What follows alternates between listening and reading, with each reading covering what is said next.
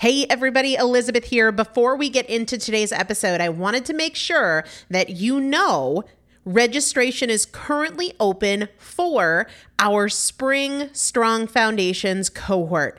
Strong Foundations is a 5-week strength building program brought to you by me and Morgan Bungers. Coach Morgan Bungers is one of the best, most effective strength training coaches in this country. He has worked with some of the most elite athletes in the world, and now he specializes working with people in their 40s, in their 50s, in their 60s who want everyday strength. And this is not about being able to push your suitcase into the overhead compartment on an airplane.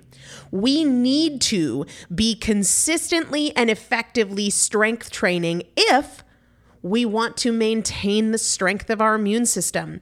Muscle is a critical part of our immune system, and if we are not actively maintaining our strength, we are losing it as we age, and that means we are losing the strength of our immune system. It's also a significant component of our overall metabolism, especially our carbohydrate metabolism. Muscle mass plays a huge role in energy, in mood, mental health, bone health, so many different things. This is just not optional, but a lot of us don't do it because we aren't sure what to do. We aren't sure what not to do. We aren't sure if we're moving well. We don't know how to accommodate for our physical limitations or our current level of fitness. And that is why you need a coach, and you'd be hard pressed to find one better than Morgan Bungers. Now, here's the thing about fitness programs. I've experienced this. My mom, who's in her 70s, has experienced this, where you buy a fitness program and then you're like, okay, but I can't do that workout because I'm not fit enough, or I don't have enough balance, or I don't have that equipment, or that hurts my knees, or it hurts my back. And then you're sort of just left to figure it out yourself, which means we often don't do anything. The great thing about Strong Foundations is that Morgan and I are part of it every single day, and you have an unlimited ability to ask us questions in a group setting or via direct message so that Morgan can help you scale for you, for whatever equipment you have, for the time that you have, for your fitness level, for your body and your physical limitations. 5 weeks. There's 2 different tiers. There's a beginner intermediate tier. There's an intermediate advanced tier. The testimonials that we have received from our previous clients will blow your mind. You can check them out and also register for your spot by going to primalpotential.com/strongfoundation. primalpotential.com/strongfoundation. If you are an alum, if you have been through Strong Foundations before, I've already emailed you a renewal link with a special renewal rate, so please use that. If you don't see that email, let me know. For the rest of you, primalpotential.com/strongfoundation. We start on May 13th, so grab your spot now. You will have these workouts for life. 4 workouts a week for 5 weeks, 2 different tiers. So you've got 40 workouts total. Plus, there is a 5-part series on your pelvic floor. That is an incredibly important part of your physical fitness, of your strength, of your core strength, of your overall health, of your ability to maintain functional mobility as you get older. We want you to be a part of this. You will not regret joining the Strong Foundations cohort. It is an incredible community.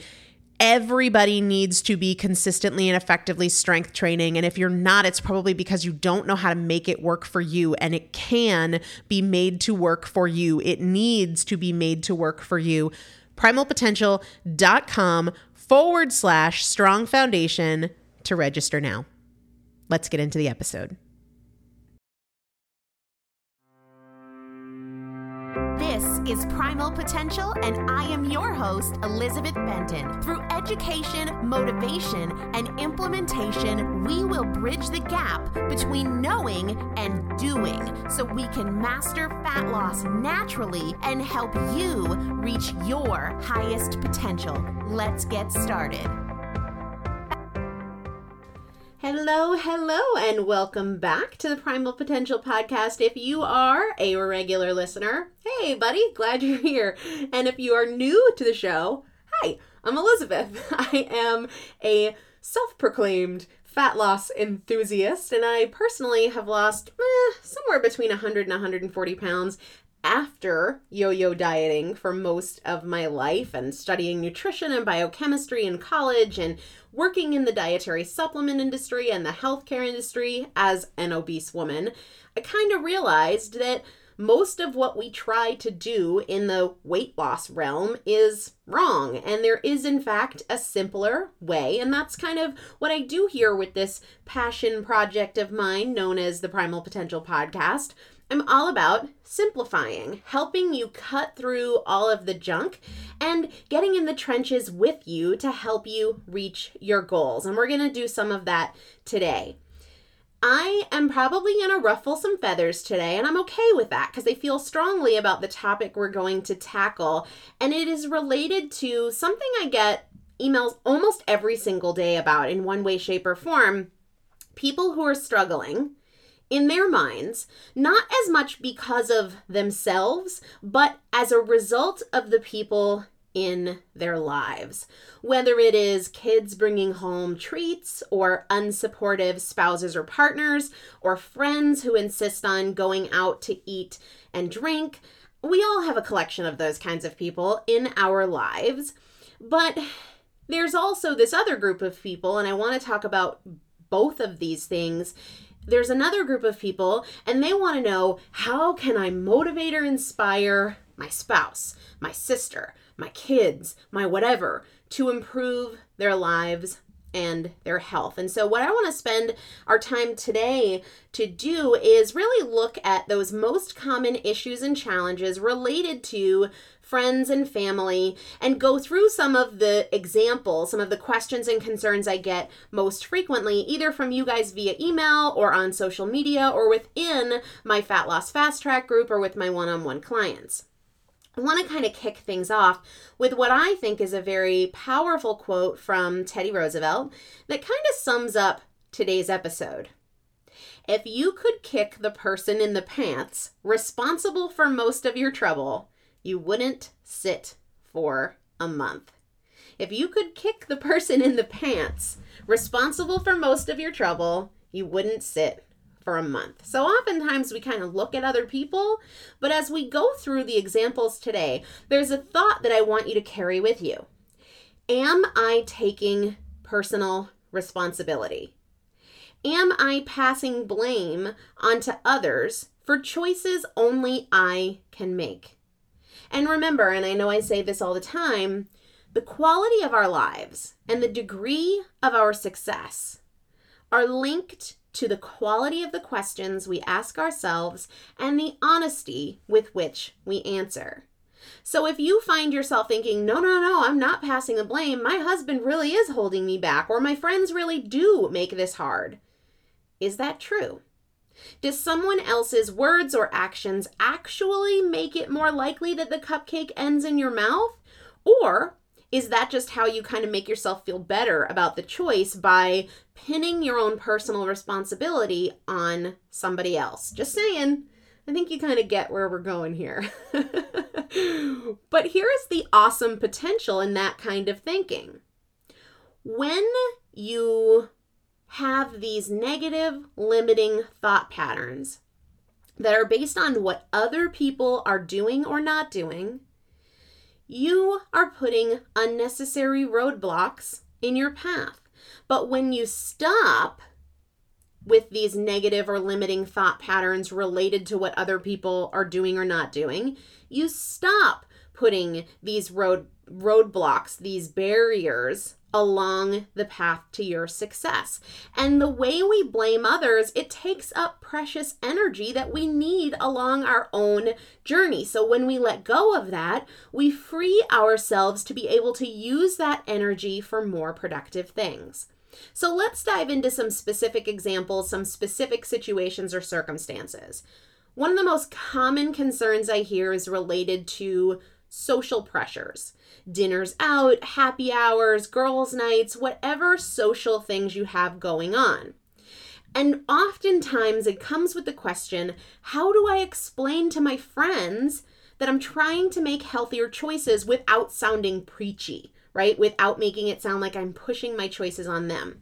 And my response, almost without exception, is you don't. You don't explain it. Because what you order or don't order, what you eat or you don't eat, isn't anybody else's business. But we sort of kind of pretend or tell ourselves that we have to have some justification. No, you don't, right?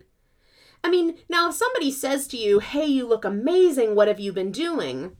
Or if they say, oh, you're not drinking, I really should cut back too. What are you doing? Then they have asked you and they have requested to know more about what you're doing and why. That's your opening if you want an opening. Otherwise, your choices have absolutely zero to do with anything or anyone else.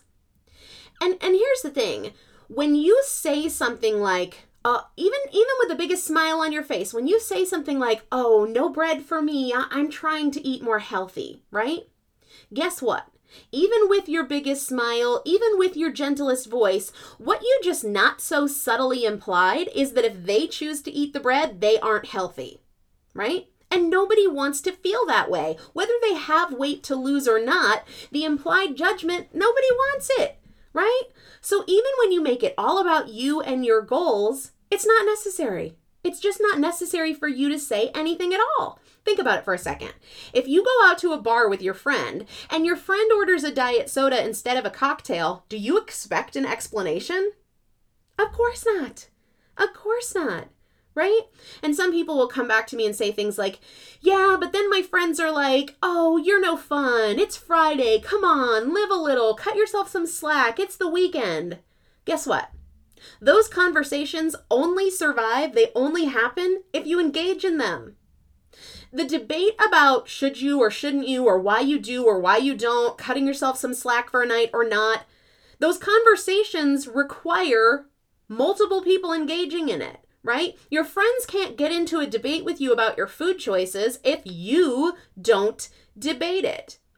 One of the things I've been known to say, and I've shared this before, it's just with a smile. If somebody says, oh, come on, have a piece of bread, I'll just, and I don't say this like in a rude way in any way, shape, or form, but just you do you, I'll do me. That's it. Choose not to engage. See, we engage and then we feel overwhelmed by the conversation. We offer all of these explanations because we feel like we need to justify, and then we've created this debate. It starts with us, right?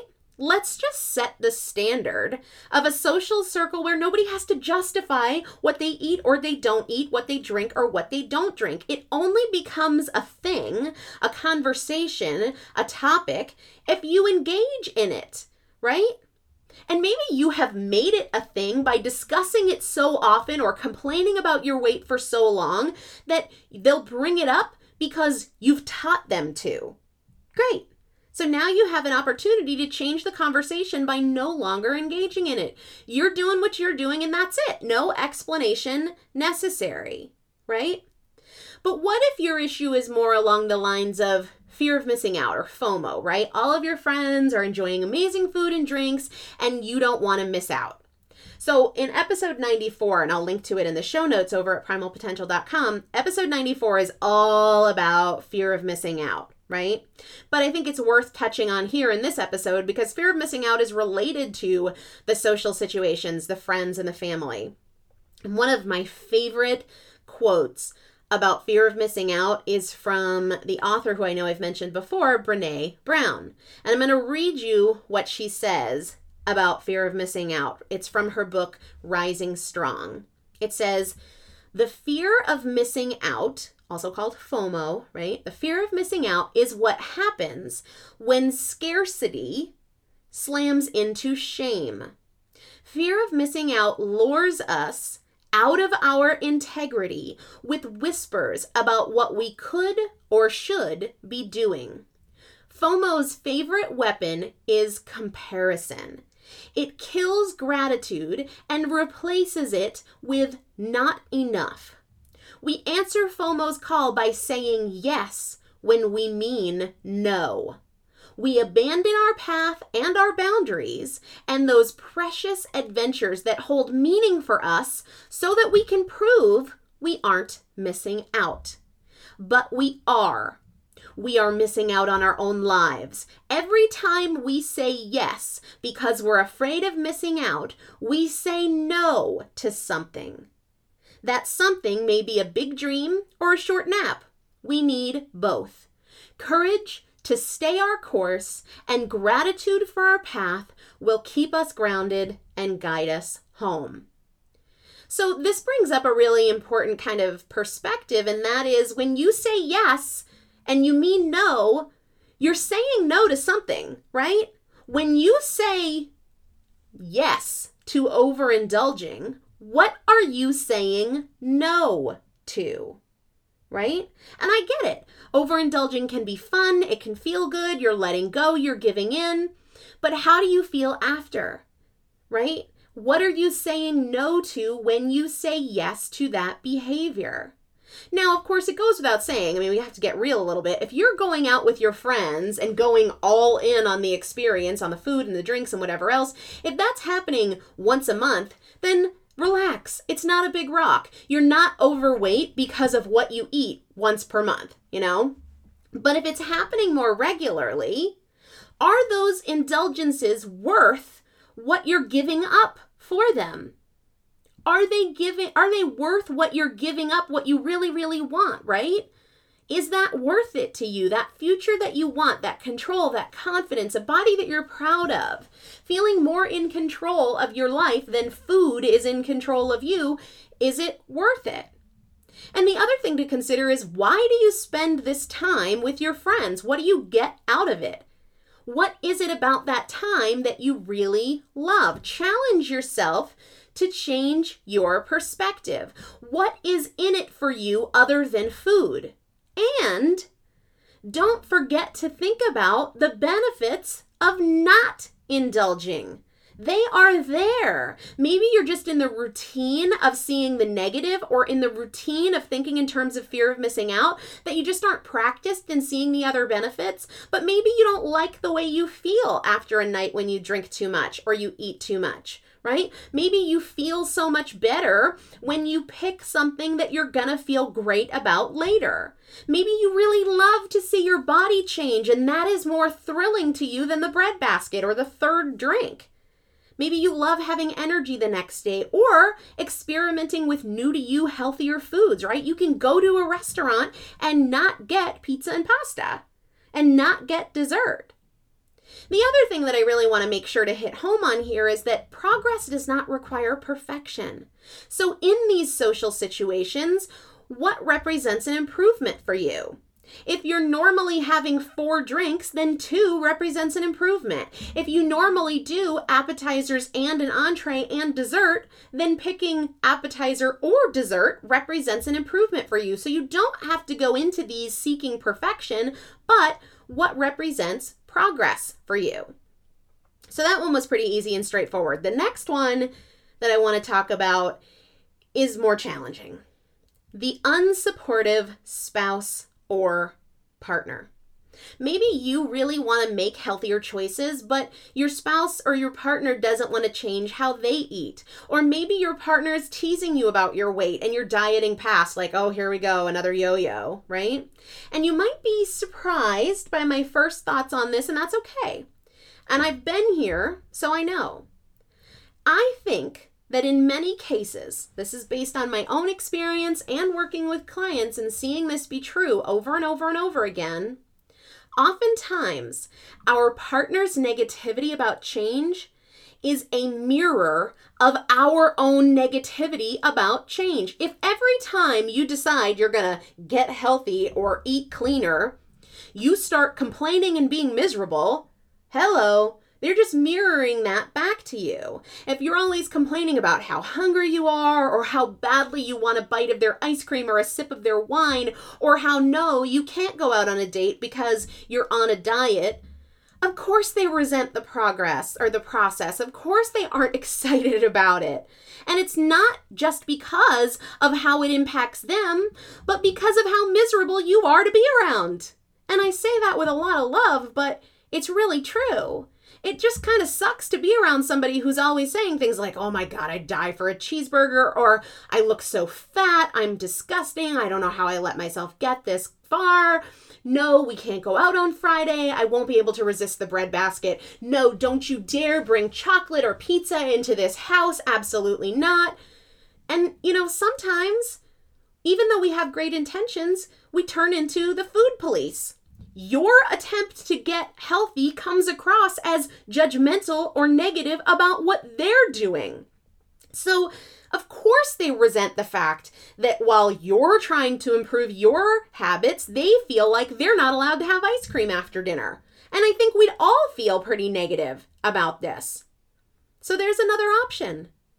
You could decide, because we are in control of our attitude and our choices, you could decide to be positive and enthusiastic about the changes you are making and not force your changes on anybody else, because we are only in charge of us. Now, parenting is a little bit different, but I'm talking about relationships, right? Relationships with our spouses or our partners.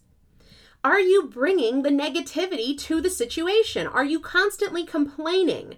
Are you directly or indirectly judging them for what they are eating or not eating? Own your part. Spend more time looking inward at what you are doing and why than outward on what they are doing and why. Because we have far more control than it's often pleasant to admit. There's a Confucius quote that says, attack the evil that is within yourself rather than attacking the evil that is in others. And, you know, it's not about the word evil per se, but we spend so much time pointing out other people's behaviors and how they impact us or how they're so lackluster. Just focus on you. What if you were an absolute joy to be around and raving about the process and feeling so full of energy and feeling really excited and proud of yourself, right?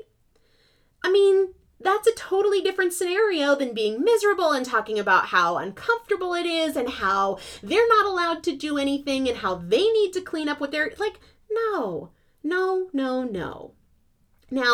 what do you do when your spouse or your partner is bringing stuff into the house that tempts you? Because we don't want to say like, sorry, Charlie, you're not allowed to bring X, Y, and Z into the house, right? Because we're not the food police. And that's a really awful way to make anybody feel loved and cared for. So when they bring that stuff into the house that represents a temptation to you, consider it an amazing opportunity to practice. Do not blame them. They are giving you the opportunity to build a skill that you absolutely must have.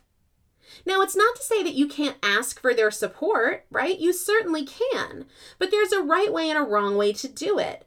And if your spouse really loves their, glass of wine after dinner, then it's not really fair to expect them not to have that because it represents a temptation to you. See, life is not life in the Biggest Loser ranch, nor should it be. We have to face temptation. We have to teach ourselves moderation. To reach and maintain our goals, we have to be able to develop that control and that ability to say, no, thank you, not tonight, right? We have to learn these skills. And so your sweet, loving partner is giving you a really great opportunity to practice just that. It's okay. The presence of the cupcakes or the wine in the house doesn't put them in your mouth. You do. You've got this. Radical responsibility for your actions, right? Now, another challenge that comes up is, I'm preparing the meals and they don't want broccoli. They don't want cabbage. They don't want Brussels sprouts, right? That's okay. Some situations, not every situation are you the sole person, responsible for all of the meal prep, but sometimes you are, and that's not going to change. And I know it can be frustrating, but if they don't eat the vegetables, more for you. No, it's a little more complicated than that, but this is typically an issue at dinner time, right? Let's say your spouse or your partner refuses to eat the Brussels sprouts, the broccoli, the cauliflower rice. That's fine. That's not the only element of the meal. You can make one meal and just eat different ratios of what is available based on what you want. Let's say, for example, that for dinner, you make steak and broccoli and potato, and all your partner is willing to eat is the steak and potato. Fantastic. Great. No big deal. You enjoy the steak and the broccoli and a bit of the potato. Or let's say you make bacon-wrapped chicken tenders with mashed cauliflower, and they won't go near mashed cauliflower. No big deal, right? Maybe you have rice from the night before where you did a stir fry, and they had the rice and you didn't. So give them some rice instead of some mashed cauliflower, and you both can enjoy the bacon-wrapped chicken, right? Or the stir fry example is a great one. You have the veggies and meat part of the stir fry and they have the rice, or you have some of the rice and they have more than you do, right? This is true also for kids. The meal can be the same and the ratios you consume can be different. Because of your goals, you're heavy on the veggies, moderate on the protein, light on the carbs. It's fine if their ratios look totally different, right? And one word about kids, but that's a whole nother topic here, but kids are going to crave and want what you feed them. You teach your kids what to eat based on what you make available to them. Why is macaroni and cheese the only thing they'll eat? Maybe it has something to do with the fact that you repeatedly give it to them, right? The victim mindset of like, everybody else is making this harder for me, it reduces our own personal responsibility. And it's not until we accept personal responsibility for what goes into our mouth and what comes out of our mouth in terms of our words and our thoughts or our lack of complaining. When we take personal responsibility, we can do anything. Now, there's one other thing, and this is kind of a hot button for me. I really want to address it here. And it's the questions like, hey, Elizabeth, how can I motivate my husband to eat more healthy? How can I motivate my wife to want to take better care of her health, or my sister to lose some weight? You can't. I'm going to say that again. You can't, you shouldn't, you don't. It's not your job. Stay in your own lane. It is not your job to motivate another person. It is not your job to convince somebody else to change the way they eat. It is not your job to get somebody to take control of their health. Your job is to live your best life. And the only thing that ever has hope of making anybody else want to change is you being a positive example in your own life. Not information you send them, not pep talks, not accountability, nada. It is not your place to motivate somebody else to change. There is power in being a happy, glowing example of how wonderful it can be to care for your own health. But it is not your place. The best thing you can do is love them more exactly where they are. When they're ready, they're ready. You cannot make them ready. It is not your place to make them ready, and you risk alienation. You risk making them feel judged and like they're not enough just as they are. When you're happy and energetic and confident and positive and healthy, people, if they want that, they'll go after that. And if they don't want it, then they're not there yet. And sometimes our best intentions, it doesn't matter how great your heart is to want to help them. It is judgmental to come across as, hey, you need to do something better with your life or with your health. The only place that motivation can come from is within. The only place that motivation can come from is within. When you are judgmental or pushy or bringing a sense of nutritional or health superiority, guess what? You won't connect with anybody. You won't, right?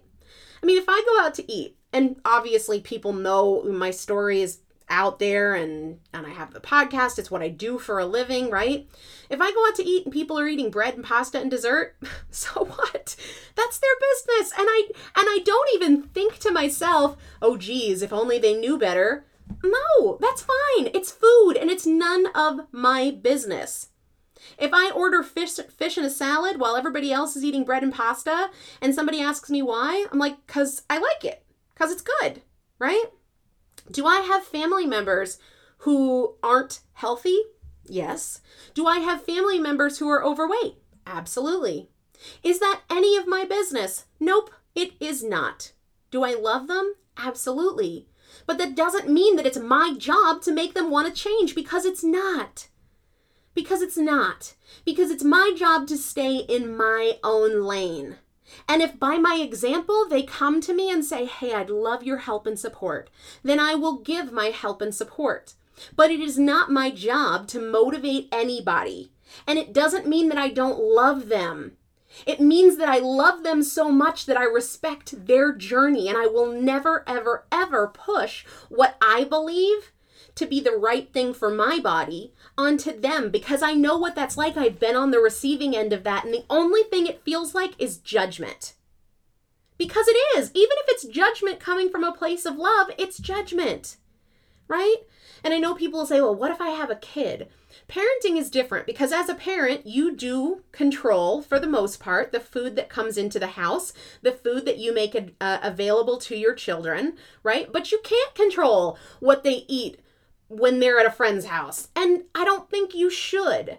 And I don't think that you should encourage them to lose weight either, even as a kid, because it comes across a judgment. I think if you set the example of being healthy, of being well, of being positive, of being strong, right? And you make good, healthy foods available to them, and you give them opportunities to be active, that is the best you can do.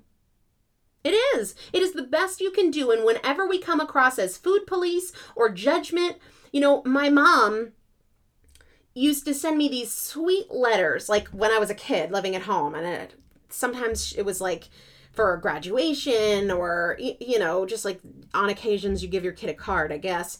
I still have a lot of them. And she loves me to death. But these cards would be like, you're smart, and you're talented, and you're this, and you're that. Imagine what you could be if you would just ... right? It was out of love that she had me on diets at a young age. It was out of love that she did all of these things, but it's you can't. You cannot make somebody want to take care of their health. When it comes to the spouse, the partner, the sibling, the friend, stay out of it. Live your best life and stay out of it. And when it comes to the kids, you set the positive example. You don't talk about things like being so fat or disgusting or dieting or this. You look at food as what it is, delicious, and having the ability to make us feel amazing or feel kind of lousy, right? And you want your kids to eat foods that make them feel amazing, not foods that make them feel lousy. That's not about being fat or being thin. It's about using food for what it is. It's a tool that can help us feel really, really amazing and confident and energetic and happy, or kind of like bleh, right? Like, blah, I don't really want to do much. I overate. And we want to focus on food in that way. So the kid topic is for another day. As it relates to spouses, partners, siblings, friends, parents, it's none of your business. You can love them, and you can pray for them, and you can set a wonderful example and love them exactly where they are, how they are, for what they're doing now. Stay in your own lane. I feel really, really strongly about that. We have personal responsibility for our choices and zero responsibility for other people's choices. That's how I feel about it. Anyway, let's wrap up my little soapbox moment with what I ate yesterday. I had rotisserie chicken for breakfast yesterday. I had like a baggie of rotisserie chicken, and I woke up hungry and was like, chicken. So I had chicken and coffee for breakfast, and then I had some deviled eggs mid-morning. Later in the day, I had my typical cabbage bowl that's raw cabbage with avocado, some walnuts, some bacon, and then dinner was Brussels sprouts sauteed with walnuts. I'm on a walnut kick, clearly, and more chicken. So chicken for breakfast, chicken for dinner, chicken, chicken, chicken. So anyway, guys, my message here is stay in your own lane, be an example. Nobody else is responsible for what you put in your mouth, and you are not responsible for what anybody else puts in theirs, except when you're a parent, because you control the food that comes in the house. Anyway, we'll talk to you guys soon. I hope you have a wonderful day. Thank Thank you so much for joining me for another episode of the Primal Potential podcast, where my goal is not to inform you, but to transform you. And if you would like to receive free motivation and strategy and recipes, workouts, meal ideas every week right to your inbox, just text the word primal to the number 44222 or go to primalpotential.com/join. It's a great way to get the tools, the strategies, and the practical implementation assistance that you need to create your own transformation between podcast episodes. Just text the word primal to the number 44222 or go to primalpotential.com/join. See you there.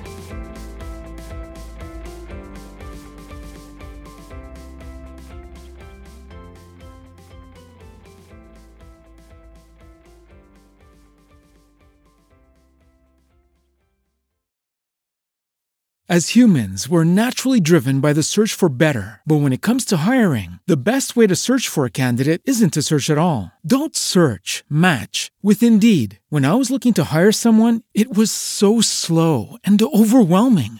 I wish I had used Indeed. If you need to hire, you need Indeed. Indeed is your matching and hiring platform, with over 350 million global monthly visitors according to Indeed data, and a matching engine that helps you find quality candidates fast. Ditch the busy work. Use Indeed for scheduling, screening, and messaging so you can connect with candidates faster. And Indeed doesn't just help you hire faster. 93% of employers agree Indeed delivers the highest quality matches compared to other job sites, according to a recent Indeed survey. And listeners of this show will get a $75 sponsored job credit to get your jobs more visibility at Indeed.com/podcast. That's Indeed.com/podcast. Terms and conditions apply.